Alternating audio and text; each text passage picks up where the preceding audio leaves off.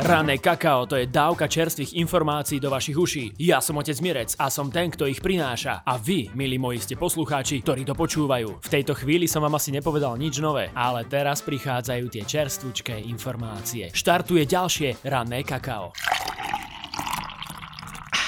Parlament minulý týždeň rozhodoval o väzobnom stíhaní Robka Fica. Boris Kolár pred hlasovaním uviedol, že to bude tesné, no Čávo už tušil, čo vyvedie. Hlasovanie nebolo tajné a za možnosť väzobného stíhania hlasovalo len 51 zo 150 prítomných poslancov. Proti bola samozrejme celá opozícia na čele so Smerom, nasledovaná poslancami zoskupenými v Hlase, Republike a LSNS. To mi ale veselá družina. Pomyselné záchranné koleso Ficovi hodila paradoxne strana Smerodina. Kolárovci sa svorne zdržali hlasovania, čo malo rovnaký účinok, ako keby hlasovali proti. No samo o sebe by to na povolenie väzobného stíhania nestačilo. Hlasovacie kartičky k dielu priložili aj poslankyne Oľano, Katarína Hatráková a Romana Tabák, teda bývalé poslankyne Oľano. Práve ich hlasy mohli byť rozhodujúce. Ak by totiž hlasovali za, prípadne nehlasovali vôbec, prokurátor by mal voľné ruky. Obvinený Fico teda ostáva na slobode. Toto rozhodnutie rozdelilo obyčajných slovenských občanov, no aj vysoko postavených lídrov na niekoľko táborov. Potom, ako parlament neodsúhlasil žiadne žiadosť o vydanie lídra smeru SD do väzby, vyjadril svoj názor aj súčasný premiér Edko Heger. Na svojej sociálnej sieti napísal, že Oľano aj napriek postoju dvoch už bývalých členiek klubu ostáva stále protikorupčné. Jeho ambíciou je reformná a nie udržiavacia vláda, len aby bolo jasné. Podľa jeho slov mal každý poslanec možnosť presadiť správnu vec, čo sa však nestalo. Aj napriek výsledku, ktorý sklamal mnohých ľudí, stále existuje sloboda v rozhodovaní. Líder smeru SD bude stíhaný na slobode a Heger je za každú cenu pripravení neustupovať mafii a stáť pevne na čele vlády. A ak by bol Eduard Heger domčekom z rozprávky o troch prasiatkách, verím, že bude ten tehlový, nie ten slamený.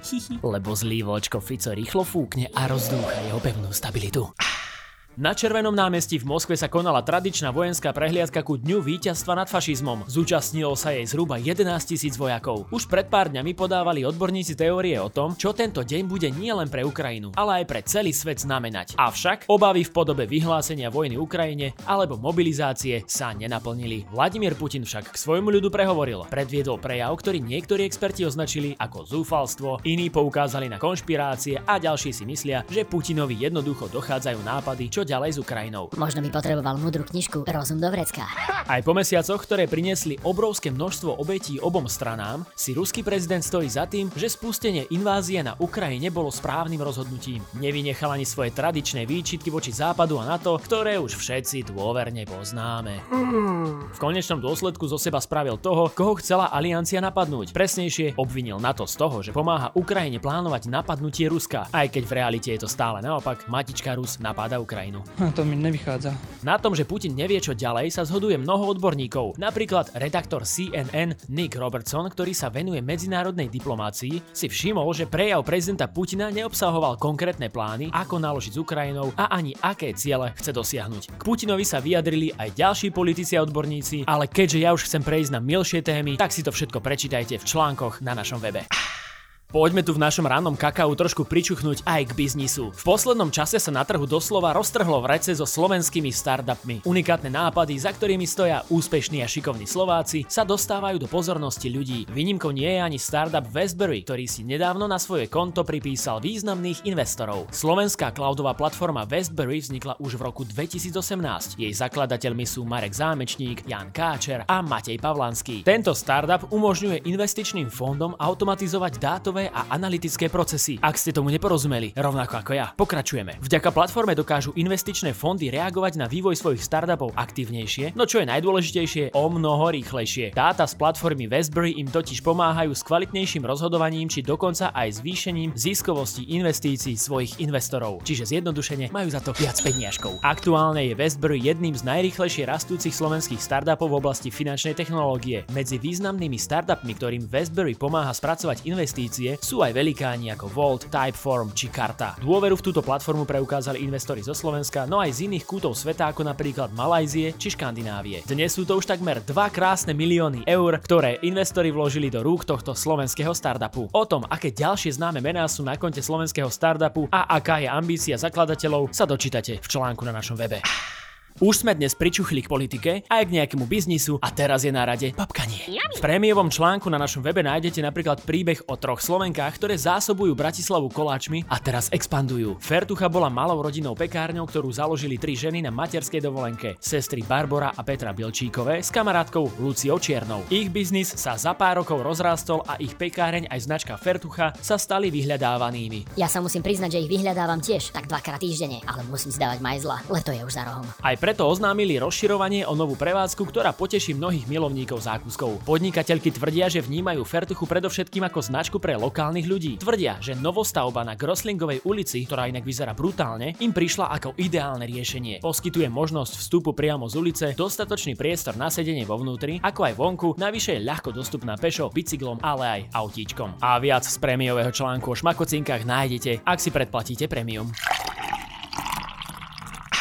Spravodajstvo z Instagramu. Už v piatok začínajú majstrovstvá sveta v ľadovom hokeji. Budú Slováci tento rok majstri? Ako sa podľa teba umiestni slovenský tým? Budeme aspoň v top trojke? Zapoj sa do krvilačných komentárov na našom Instagrame a uvidíme, kto bude mať pravdu. Ak by ste náhodou nevedeli, v základnej skupine nás čakajú už tento piatok Francúzi, potom to budú Nemci, Kanada, Švajčiari, Kazachstan, Taliansko a Dánsko. Slovensko do toho!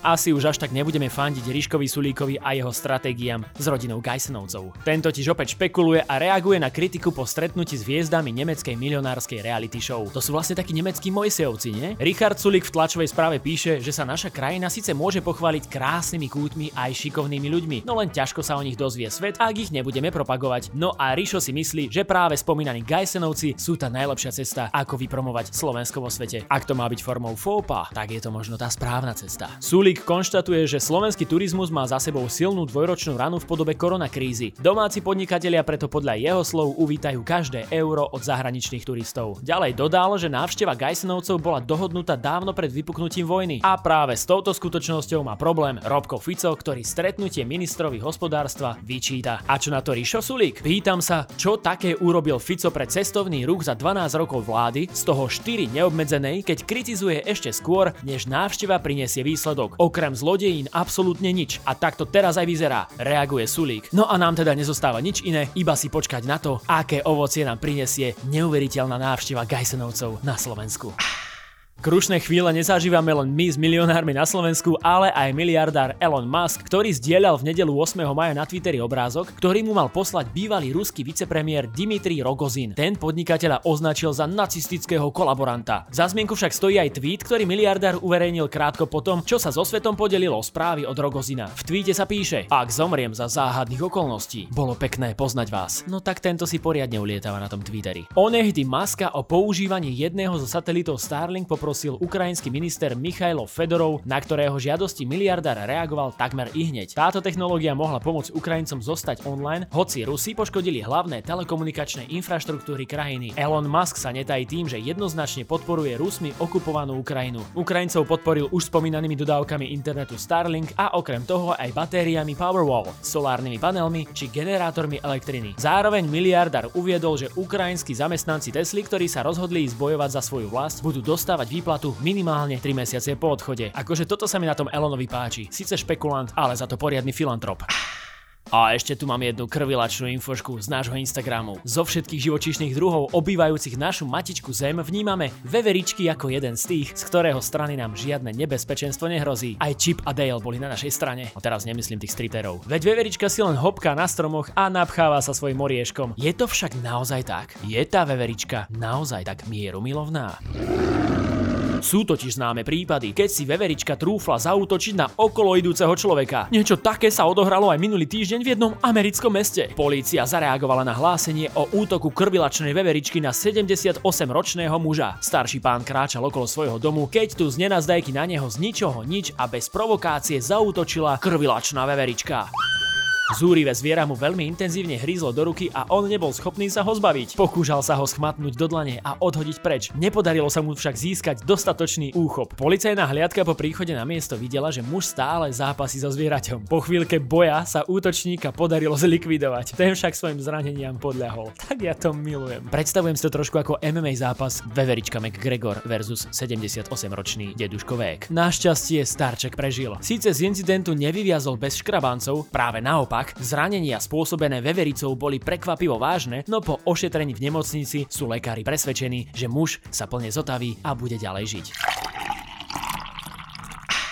Posledné, z čoho si dnes chlipneme, bude náš YouTube, kde sa objavili ďalšie nové videorozhovory. Napríklad Pavel Dvožák je Slováčisko žijúci 12 rokov v Číne, píše blogy, natáča videá a nedávno vydal knihu Moja čínska dekáda. No a on sa objavil v najnovšej epizóde Zmapované, kde sme sa s ním spojili online, aby nám porozprával o živote v Šanghaji, ale aj o momentálnom lockdowne v Číne. V tvrdom lockdowne to znamená, že nesmieme ani len vychádzať z bytu, ani na chodbu v našej bytovke, nesmieme ísť nikam. Mojich posledných 18 dní sú všetky v tomto malom priestore a snažím sa ich vyplniť ako sa dá, hoci už to každým týždňom to je ťažšie a ťažšie. Čína je známa aj silnou úctou k starším v porovnaní s európskymi krajinami. Toto som inak nevedel, to je veľmi zaujímavé. Staršia populácia tu má prednosť pred mladými. Mladí budú radšej pod obrovským spoločenským tlakom, budú vyhorení, nebudú vládať a len tak takto budú celé ekonomicky ťahať, ale starším ľuďom radšej ponechajú vysoké dôchodky, pretože to je pre nich priorita, hovorí Pavel keď som prišiel na koaličné rady, e, ktoré som teda dve alebo tri zažil e, v tom roku 2020, tak to je tí chlapci na pieskovisku ako asi tak. Ostro kritizuje vládu v najnovšom rozhovore bývalý minister práce, analytik a odborník na dane Jozef Mihál. Ako vidí situáciu s narastajúcou infláciou a ako hodnotí riešenia, ktoré prináša vláda? Čo by poradil ľuďom, aby robili počas zdražovania a narastajúcej inflácie? Nezabudnite si pozrieť najnovšiu epizódu Started Up Diskusný klub. V najnovšom dieli Let's Talk Business sme si posvietili na digitálnu transformáciu, po ktorej je dopyt, ale máme sa ešte čo učiť, hovorí v najnovšom rozhovore riaditeľka pre oblasť školstva v Microsofte pre Českú a Slovenskú republiku Marcela Havrilová. Príchodom pandémie sa okrem iného zmenil aj pohľad na pracovné prostredie a mnohé firmy boli nutené prejsť na home office. Že ja keď pracujem doma, mal by som byť schopný mať to mentálne nastavenie, že držať si jednak režim dňa. Ráno vstanem, e, robím všetko tak, ako keby som, ja neviem, o 7.30 alebo 8.00 niekde odchádzal, ako že odchádzam na to svoje pracovné miesto doma. Že k tomu rituálu patrí aj to, že nepracovať v pyžame. No ja celý deň pracujem v gaťkách, ale v gaťkách aj spím, takže to je vlastne pyžamo. Aj. Veľkou výzvou pre ľudí pracujúcich z domu je udržať si režim. Havrilová v rozhovore prezradila, že po vypuknutí pandémie prvé týždne pracovala z domu nekontrolovateľne veľa, až kým po ňu neprišla záchranka. Boli slovenské a české firmy pripravené na takúto zmenu? A bude hybridný model pracovného prostredia novým štandardom? To všetko a oveľa viac v najnovšej epizóde Let's Talk Business s Adamom unë shqipo shumë. Milí moji blázonkovia, máme za sebou ďalšie ranné kakao, ďalšiu dávku čerstvých informácií, som veľmi rád, že ste počúvali a nezabúdajte, že na ďalšiu dávku sa môžete tešiť opäť o týždeň, kde si pre vás pripravíme opäť nejaké šmakocinky. Ak by ste chceli zostať informačne aktualizovaní v priebehu celého týždňa, odoberajte náš newsletter, na ktorý sa prekliknete v popise tohto podcastu a sledujte náš YouTube, Instagram, Facebook, TikTok a všetky sociálne siete. Skrátka, čo sa deje dneska, nájdeš na StartitUp.sk. Zdraví otec Mirec a Šmitec. Pa, pa.